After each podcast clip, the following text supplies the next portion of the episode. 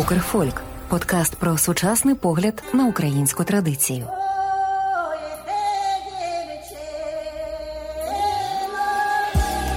Усім привіт! Я Захар Давиденко, і це мій подкаст Укрфольк.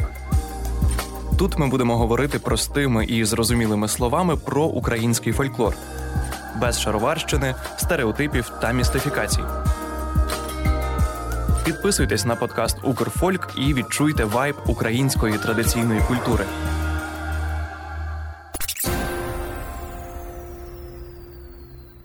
Сьогодні ми говоримо про українські танці, про те, як танцювали наші пращури, і як ця традиція можливо трансформується і живе сьогодні, і як сьогодні відповідно танцюємо ми. Для того щоб розмова була більш предметною, я запросив до розмови Андрія Паславського та Софію Андрущенко, фольклористів та учасників капели Збитень. Друзі, привіт, привіт.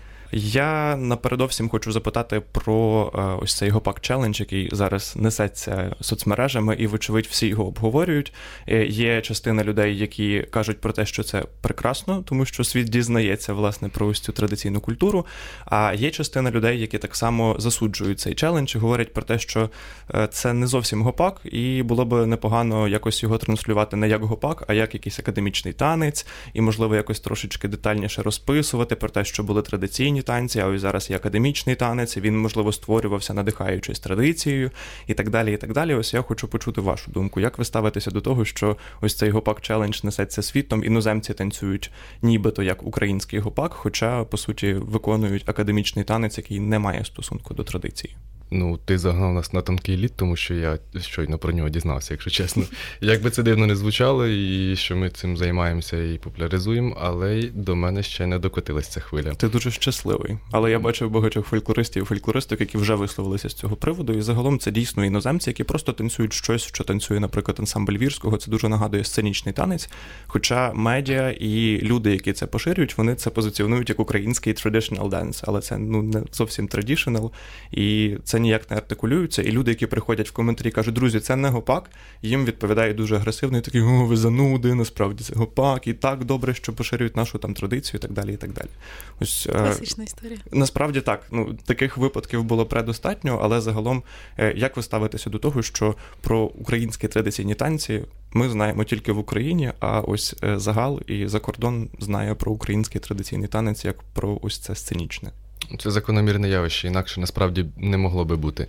Тому що е, все 20 століття і 21, доки ми живемо, е, більшість е, всього, що люди могли бачити, будь-яка медійна картинка, яка демонструвала український танець, це була саме сценічна інтерпретація. Тому не дивно, що люди будь-які асоціації будують саме на основі сценічної інтерпретації. Але що робити зараз, щоб це якось трошки змінювалося? Тому що ми знаємо, що з'являються проєкти, як, наприклад, ось спадок, так витоки, які показують хоча б традицію в контексті костюму, так в контексті традиційного строю, традиційного одягу, це теж змінюється так само зі співами. Ну і ось мені здається, настав час танців для того, щоб люди дізнавалися вже про справжні танці, так само як колись дізналися про співи чи про одяг. Що робити для того, щоб люди танцювали гречаники, а не сценічний, ось цей е, академічний, якщо його так можна називати гопак, і поширювали це правильно. Софію, може, ти хочеш сказати? Я думаю, що будь-яке таке бажання щось поширити має під собою нести е, реальні дії. Ну, тобто, якщо хочеш, щоб е, люди про це дізнались, треба якби людям про це розказувати. І навіть якщо це буде якась мовно невелика аудиторія, ну там, можливо, в медійному просторі це може бути більше людей, але ось на напевно найбільша кількість людей, які приходили на на наші події, наприклад, це ну, десь до 200-300 людей. Це не так уже й багато, але це доволі таке різношерстне е, коло людей, е, які можуть рознести цю інформацію у свої спільноти. І, власне, ну, саме існування цих подій і грання музики, тобто будь-які кроки вони мають під собою сенс. І чим більше ми це будемо робити, тим більше люди дізнаватимуться. І насправді е, це ще не оране поле за кордоном, мені здається. Тому що в Україні більш багато доволі людей досі не має уявлення такого чіткого про не тільки про музику і танці, а взагалі про справжню культуру, е, такою, як вона була. І це певні також така романтизація, якесь своє уявлення більш академізоване, уніфіковане. І така якась не, можливо не, незацікавленість, або не, коли в людей немає можливості там глибше копати і більше дізнаватись, бо цих джерел мало. Ну і само, е, само по собі танців, записів е, старих таких, де можна роздивитись рухи, якихось справжніх архівних дуже мало, взагалі обмаль там е, можна по по несхідній розглянути там, умовно, записи музики співочої, там яких вже на цей час доволі багато, їх ще можна десь е, роздобути, знайти і так само записати. То інструментальну музику вже майже неможливо записати. Е, і запис, відповідно, менше, а з танцями взагалі біда. Тому е, із того, що є, маємо якось це розвивати, популяризувати насамперед в своїй спільноті, щоб воно перейшло в наш побут. А далі просто своїм прикладом показувати іншим людям, що ось так теж можна, і це якби наша якась частина реконструкції. Можливо, ми не все так е, достовірно історично також робимо, але це принаймні шлях такий до пізнання. Я нагадаю, напевно, нашим слухачам і слухачкам, комусь нагадаю, комусь поясню про те, що Софія та Андрій є учасниками капели Збитень, яка організовує традиційні танці, такі стихійні, я би їх назвав, е, в Києві. І мені здається, що не тільки в Києві ви організовуєте. Так, не тільки. Так, е, але в більшості свої у Києві. І люди, які дотичні або не дотичні до української традиційної культури, приходять і можуть собі просто насолодитися традиційними танцями, почути гру на інструментах, іноді почути спів і якось ніби як опинитися в цьому середовищі традиційної традиційної музики і зрозуміти, що воно таке. А в мене є питання, чи буває таке, що до вас приходять люди, наприклад, на традиційні танці, і починають танцювати ось так, як, наприклад, танцюють в академічних е, ансамблях вірського і так далі. і так далі. Буває не так часто, і зазвичай це люди впевнені в собі. І е, і є інша категорія, ну тобто з досвідом, які вміють це робити. І є категорія людей, які просто повторюють ці рухи, які вони бачили десь зі сцени, але насправді вони досить швидко е, асимілюються з, середовищем і перестають виділятися. Як ти думаєш, з чим це пов'язано? Чому вони перестають це робити? Якщо вони прийшли е, на подію з заготовленими умовно якимись рухами в своїй голові, чому вони в процесі перестають це робити? Тому що ем, сенс того, що ми робимо, він відрізняється від цих цих рухів, тому що ці рухи сценічні, вони е, не зовсім е, відображають внутрішній стан емоційний, тобто це не є засобом вираження твоїх емоцій, твоїх відчуттів. А ми намагаємося створювати е, ту атмосферу, яка дійсно супроводжувала цю музику, ці танці, коли люди просто забуваються і виражають так свої емоції, і взагалі самостверджується так. Тому сценічні рухи для цього не дуже підходять і сценічний досвід, тому що він вимагає від тебе якоїсь подачі. А у нас це такий фрістайл. Роби, що хочеш, зрештою дійдеш до якихось традиційних форм. Я пам'ятаю, що я колись натрапив на інтерв'ю однієї з учасниць ансамблю Вірського. Не пам'ятаю для якого медіа, але загалом вона показала якусь фотографію, де вона дуже широко посміхається, дуже яскраво. В неї такий яскравий мейк. Очевидно, вона на сцені. Це необхідність для того, щоб її бачила аудиторія. Це специфіка жанру, можна так сказати. І ось вона показує інтерв'юерці е, свою цю фотографію. каже: Дивись, на цій фотографії мені вирвали зуб мудрості, і мені дуже сильно все боліло. І я закинулася знеболювальними, тому що я мусила посміхатися, тому що це сцена, і вона вимагає ось цієї такої подачі залізної. Болить, не болить, ти мусиш посміхатися, тому що це ось такий академічний танець, який має свою специфіку жанру. Наскільки великою є різниця з суто традиційними питомими українськими танцями? Для спостерігача велика різниця. Е, для е, танцюристів, ну, безумовно, е, академічні танцюристи вони теж дуже часто отримують задоволення від того, що роблять, а вони, але це роблять як професіонали кожного разу відтворюючи в точності один і ті самі композицію танцю, одні ті самі рухи. А з іншого боку, якщо подивитися людей на будь-якій вечірці нетрадиційній, на рейві там чи на якійсь е, сальсі чи бачаті, люди в першу чергу просто отримують задоволення від руху, не думаючи про те, дивиться на них хтось чи ні. Їм головне самим отримувати задоволення від процесу, відпочити, розчинитися в музиці. От. І якщо спостерігати з боку, то звичайно різниця є. Буває таке, що люди приходять і відмовляються танцювати, хоча видно, що їм дуже хочеться, і їх прям треба силоміць за руки затягувати. Та буває, насправді е, не ну я не пам'ятаю такого, щоб прям когось сильно затягували, та й ми таким не займаємось, навіщо, якщо людина не хоче. Але багато буває, що приходять е, люди, в яким, наприклад, там сумно, важко, і вони хочуть це витанцювати, якби віддати цю енергію ось в танець, і вони це роблять, і їм стає легше.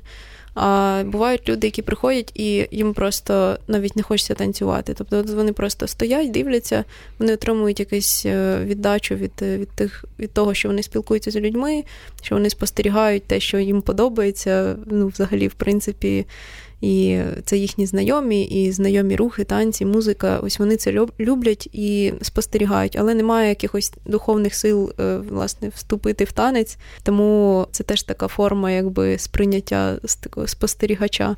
І це дуже круто, що можна ну, також дати таку атмосферу, в якій буде приємно знаходитись, навіть якщо ти не танцюєш. Андрію, як ти думаєш, в чому головна відмінність е, академічного танцю від прям супернародного, традиційного ось цього такого сільського танцю? Ну, власне, те, що я сказав, бажання е, створити картинку, вигляд, вражити, вразити спостерігача і між власним е, емоційним волевиявленням, щоб отримати задоволення від самого процесу. Ось я просто слухав Софію і теж уявив собі, як це може бути так, що людина, наприклад, е, може не хотіти долучитися там до академічного танцю на сцені, бо це вже передбачає те, що є глядач і виконавець. А тут, по суті, всі ніби як є учасниками, і немає якогось такого прям серйозного розподілення на те, хто що має робити, і ти дійсно можеш просто стояти осторонь і спостерігати за процесом. Звичайно, тут е, це створюється атмосфера. І дійсно ми намагаємося не робити цього розподілу на музикантів і танцюристів. Тобто це один процес нерозривний, і це створює максимум комфорту для людей. А е, це як на будь-якому концерті чи на, на будь-якій вечірці є люди, які максимально вриваються, є люди, які стоять збоку дивляться.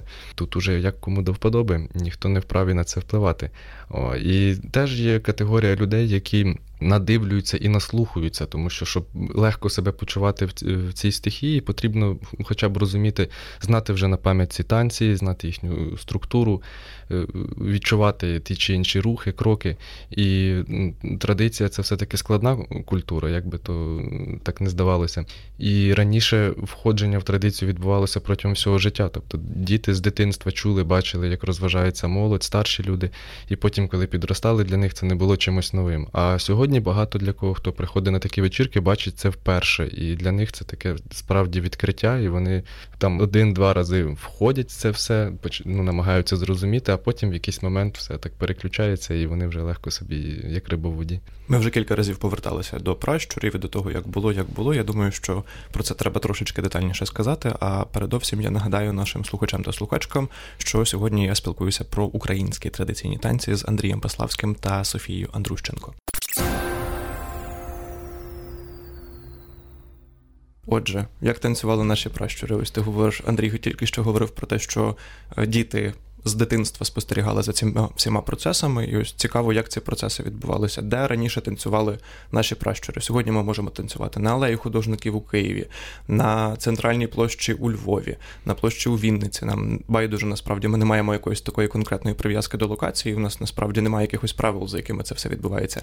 А традиція вона прописана за правилами, і ось цікаво, як це було раніше. Андрій, може розкажеш трошки детальніше, де танцювали наші пращури? Найчастіше це було весілля. Тобто це природне середовище музики і танців. Тобто в, в певних частинах традиційного весілля звучала музика, люди танцювали. Але е, це був також дуже поширений формат дозвілля молоді. Тобто, коли неодружена молодь збиралася на вечорниці, на колодки, десь на кутку, в селі це могло бути на ну, на кожному хуторі, на кожному кутку села своє місце збору молоді. Вони збиралися, могли там і вишивати, могли співати, там обмінюватися, знайомитися. І в ідеалі, якщо могли запросити музик і потанцювати. Тобто це такий ще один з видів комунікації, знайомства, зближення молоді між собою. Або на вечорницях, вже як в холодну пору року, тобто десь збиралися в когось в хаті, також могла звучати музика і відбуватися танці. Тобто, все, все-таки якась прив'язка до контексту існувала. Не можна було просто зібратися і потанцювати. Е, так, от мені дуже важко піддається розумінню оцей підхід, коли танці це як самоціль, коли люди збираються суто, щоб потанцювати. Тобто танці це завжди як інструмент комунікації. От Я дуже ціную те, що у нас відбувається на алеї художників, тому що формується велика спільнота людей, ком'юніті, де всі друзі, і їм добре, навіть якщо музика не звучить, вони все рівно говорять, спілкуються, щось жартують, співають. Потім звучить музика, всі такі о, зраділи, тобто все інша форма. Але це не самоціль, це не первинна мета, чому всі приходять. Ну, ніби первина збираються на танці, це як привід зібратися, але передусім збирається спільнота людей, які обмінюються інформацією, бачаться. Софію, де раніше люди вчилися танцювати? Сьогодні вони приходять на алею художників для того, щоб повчитися. Як це було раніше? Чи було таке, що прям брали там, не знаю, дочку чи сина і сказали, так, все, сьогодні тобі 5 років. Е, треба офіційно розпочинати процес навчання танцю гречаники або танцю картопля. Як раніше це все відбувалося? Та я думаю, що теж так само, як і Андрій каже, дуже природнім шляхом. Тобто не було якоїсь спеціальної науки для дітей, там шкіл, танцю, не знаю. Звичайне спостереження і повторення, воно дуже добре працює в традиції, так само, як і з навчанням будь-якому ремеслу, не тільки танцю. Там так само це працювало і з піснями, і з сім. Просто мені здається, існував певний ліміт доступу до цього. Тобто, наприклад, умовно там на весілля, на певні етапи весілля не дуже хоче пускали дітей, так вони могли там десь проскочити, але загалом це було там ось у нас там понеділкування там дійство для для дорослих. Типу ми там жартуємо дорослі жарти, і там дітям не дуже місце. А в інших ситуаціях там ясно, що вони це все бачили і переймали від своїх старших і братів, сестер, і просто молоді, яку вони спостерігали. І це було дуже закономірно ти бачиш це, ти в цій в цьому середовищі перебуваєш і переймаєш досвід на око. Тобто я розумію, що це була тягла традиція, яка дійсно відбувалася сама по собі. Ніхто не відповідав за те, щоб вона жила і функціонувала далі. Але сьогодні це трошечки перерваний процес, як на мене, і ось маю таке питання: чи страждає все-таки трансляція цієї традиції від того, що це перестало бути якимось таким поколіннєвим явищем, що зараз це дійсно штучно створена подія, на яку приходять люди для того, щоб повчитися, чи є якась шкода від цього?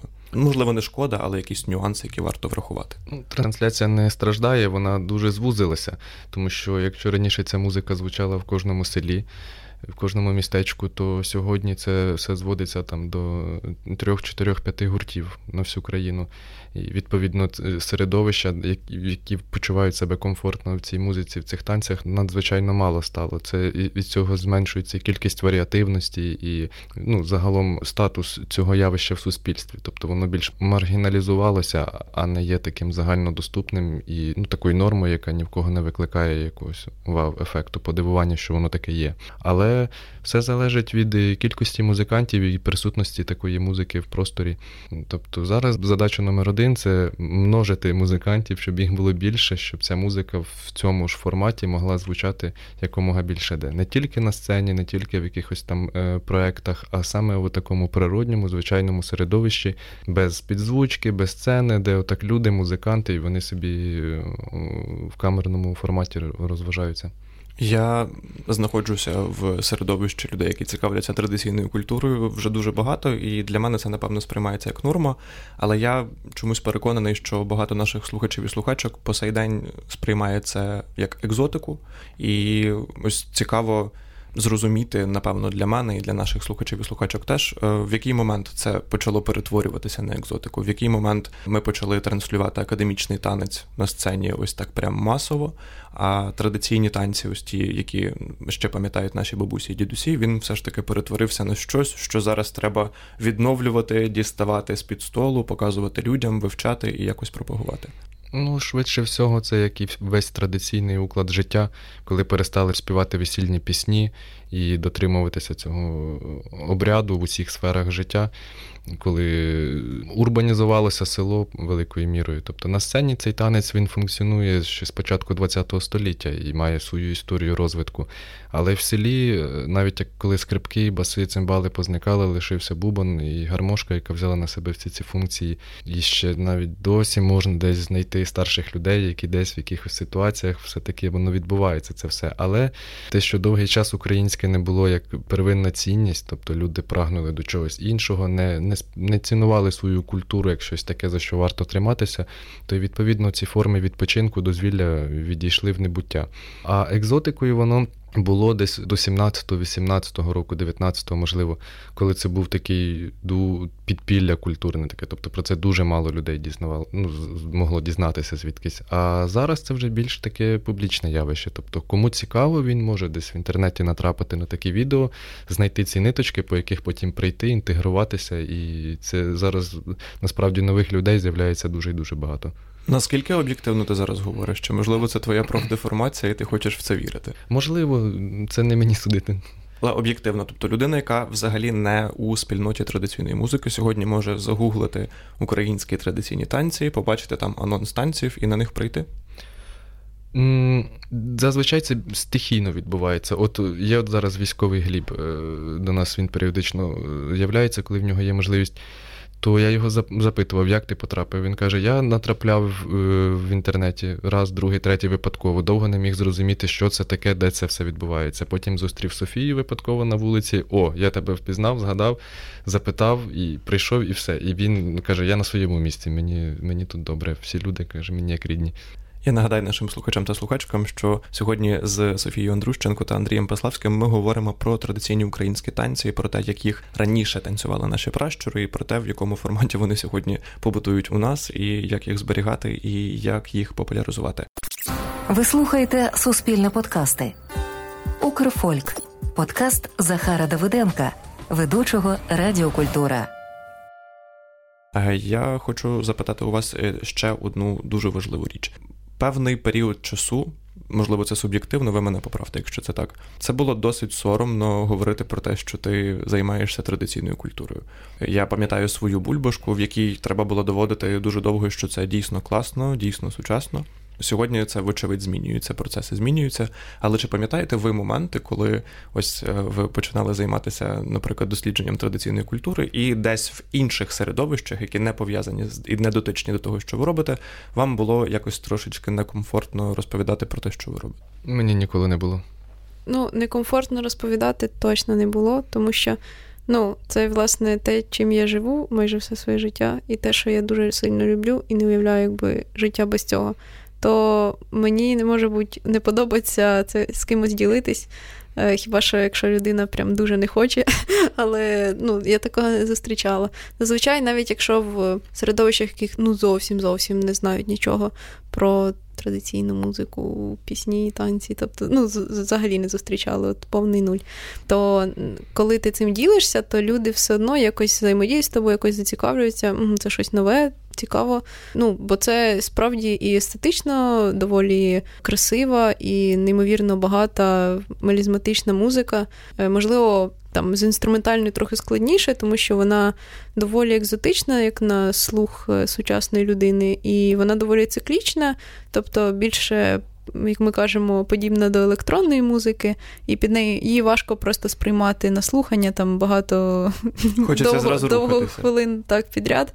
Тобто це така більше музика взаємодії, музика танцювальна. А співом, взагалі, ну, коли люди чують е, традиційний спів у якісному виконанні, якісно я маю на увазі, там, умовно, якщо це не запис там поганої якості, який там шелестить, деренчить, і там ти вислуховуєш в ньому якісь голоси, потім намагаєшся їх відтворити робити, а просто ось є вторинний гурт, чи там навіть не вторинний, просто автентичний, от хороший запис, і вони співають на на повну, на весь голос, і це неймовірно красива пісня, то е, вона не може не не зачепити, навіть якщо там людина, е, вона ж. Е, е, усвідомлює себе причетним до цієї культури, до України, навіть якимось найменшим боком. Тому я думаю, що це все-таки людей зачіпає. Чому я запитав? Тому що я слідкую за вашими соцмережами, слідкую за тим, де ви виступаєте, і ось я собі слабо уявляю історію, в якій, наприклад, автентичний гурт, який грає традиційні українські танці, запрошують,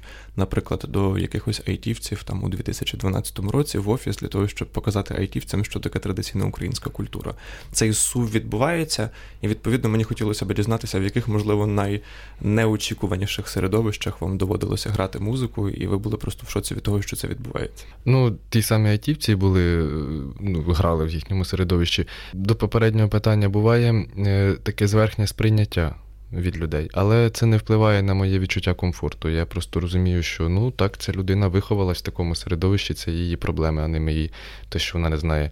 А от пояснювати і робити те, що мені подобається, то в принципі не буває е, некомфортно. Різні бувають замовлення, багато де в людей сприйняття цього всього як е, розваги, як це такі от артисти, які собі приїхали порозважати і все. Але я особисто стараюся уникати таких середовищ, тому що розумію, що це не наша цільова аудиторія, і нічого там ми прогресивного не зробимо. Який шанс того, що саме ця аудиторія стане вашою цільовою? Можливо, ось таке каже Софія. Вони почують три голосся, побачать традиційний танець, почують традиційну музику, потанцюють. І який шанс того, що вони змінять своє уявлення і будуть ставитися до цього не як просто до розваги, а як до величезного пласту традиційної культури, до якої вони по суті є причетними? Є шанс, але це довга методична робота насправді. Як ти собі це уявляєш? Ти садиш трьох айтівців, так е, трьох графічних дизайнерів, трьох маркетологів. Їм вдягають навушники, їх прив'язують, і вони цілодобово слухають польку на повторі. Ні, жодних насильницьких методів. Коли ця музика буде, коли її буде більше, коли вони будуть бачити, що і тут таке відбувається, і тут заходиш в паб, тут таке відбувається, потрапили на весілля, таке теж відбувається в кіно в якомусь. Вони зрозуміють, що це нормально, що це один з видів дозвілля, і він доволі драйвовий, вартий уваги. А а коли це дійсно екзотика, яку вони не можуть ні з чим співставити баченим до того, то звичайно будь-яка людина може насторожено до цього відноситися, як до будь-чого нового. От, Тобто це шлях знову ж методичної тривалої роботи гуртів має бути багато, і ця музика має заповнювати всі сфери життя, де вона потенційно має місце. Це також та сама наслуханість. Наприклад, коли там дуже часто буває, що ми коли граємо там на різні аудиторії, найпопулярніша асоціація і питання, яке ми чуємо від людей, це ого, ви граєте ірландську музику, це так красиво. Ми такі ні, це Тому що не ірландська люди в Україні частіше тому... чули ірландську музику, так, ніж українську. Тому це буквально ну, ось популярність певного пласту культури і те, в якій кількості він знаходиться в медійному просторі. Люди це чують, і у них єдина асоціація ось дві скрипки Вуман, вау, це Ірландія. Тобто так так само має бути абсолютно з українською музикою. Будувати асоціативні зв'язки. Ну, от, але художники вже багато в кого асоціюють асоціюються з тим, що там колись можна натрапити на традиційну музику. І іноді деякі люди ходять спеціально туди з надією. От Я теж спілкувався з деякими людьми, кажуть, тут я часто ходжу, а коли ви тут виступаєте, бо іноді є, іноді немає. кажу, ну у нас так стихійно, коли нагода випадає. Але все-таки запитують і цікавляться. Так. Е, нагадаю нашим слухачам та слухачкам, що сьогодні ми говоримо про традиційні українські танці з Андрієм Паславським та Софією Андрющенко.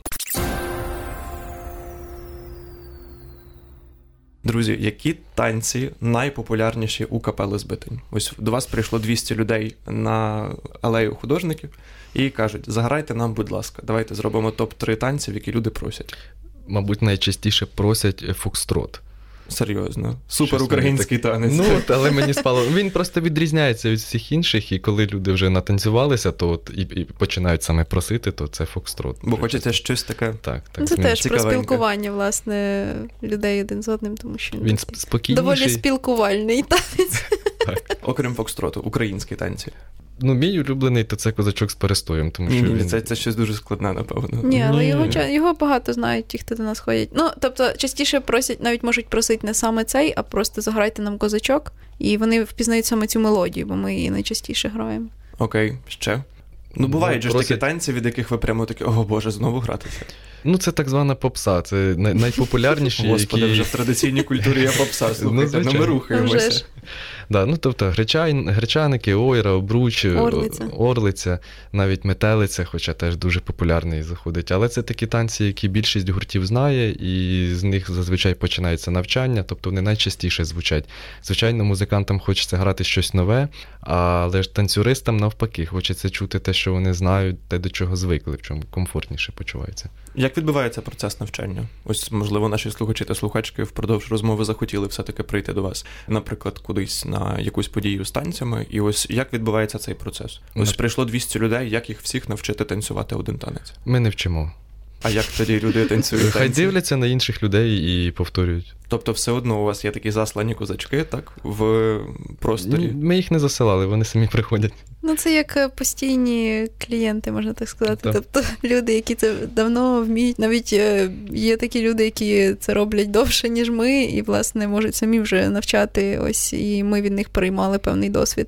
І це також, ну якби ми інколи робимо якісь події в форматі майстер-класів. Раніше навіть більше робили, зараз уже менше. Але коли люди, ну коли є запит, наприклад, покажіть, як танцюється там якийсь фігурний танець, тому що ну, ось ці найпопулярніші, які Андрій згадував, там гречаники, орлиця, метелиця, звичайно, можна подивитись на інших, але якщо це якась подія окрема, де немає зовсім наших знайомих людей, яких ми можемо поставити, щоб на них всі дивились, то ми самі встаємо, показуємо там якісь рухи базові, ось, і ми вам показали, запам'ятали, погнали. Дві-три хвилини навчання, і все далі люди включаються. Тобто боятися про те, що ти не зможеш танцювати і не зрозумієш, як танцювати, не варто. Абсолютно. В нас залишається зовсім мало ефірного часу. Скажіть, будь ласка, де вас можна знаходити, де за вами можна слідкувати, і, можливо, з яким з ваших колег можна слідкувати для людей, які цікавляться танцями і хочуть прийти і потанцювати? Е, Ну, ми називаємось Капела Збитень. Запам'ятайте цю назву, приходьте до нас на події. В інстаграмі е, підпишіться. Е, так, далі є гурт Щука Риба також е, з інструментальним складом, які грають танці. Інколи ми граємо е, із дитячим гуртом Орелі, але нас дуже важко знайти. Тому просто запам'ятайте на майбутнє, можливо, буде більше подій. Є чудовий гурт Українська сільська оркестра. Вони грають е, і роблять різноманітні майстер-класи, в тому числі курси з танців, про те, про що запитувалось. Ось і також недавно створений чудовий новий гурт 2-3. Теж вони організовуються. І до більш мастодонтів, поп- мастодонтів так старшої Я вже старшого чекав, покоління коли ти музикантів. Божичів, так? так, е, це гурт Божичі, який е, робить танці також у форматі такого майстер-класу, можна сказати, школи танців. Це якраз так спеціалізовано для того, щоб навчитися. Вони роблять ці події на Володимирській гірці. І канал в Телеграмі події традиційної музики. Підпишіться, там зібрано все, все, все, все. Друзі, я вам дуже дякую за розмову. Нагадаю нашим слухачам та слухачкам, що сьогодні я спілкувався з Андрієм Паславським та Софією Андрущенко. Вони є учасниками капели Збитень, яка проводить традиційні танці і вчить людей, власне, як рухатися так, як рухалися наші пращури. Я сподіваюся, що багато хто з вас після цієї розмови зацікавився традиційними танцями і на противагу, наприклад, академічному танцю, все ж таки вирішить прийти і спробувати український традиційний танець. З вами був Захар Давиденко і за пультом звукорежисера мені сьогодні допомагала Олена Харченко. Залишайтеся на Радіо Культура. Слава Україні! Укрфольк подкаст про сучасний погляд на українську традицію.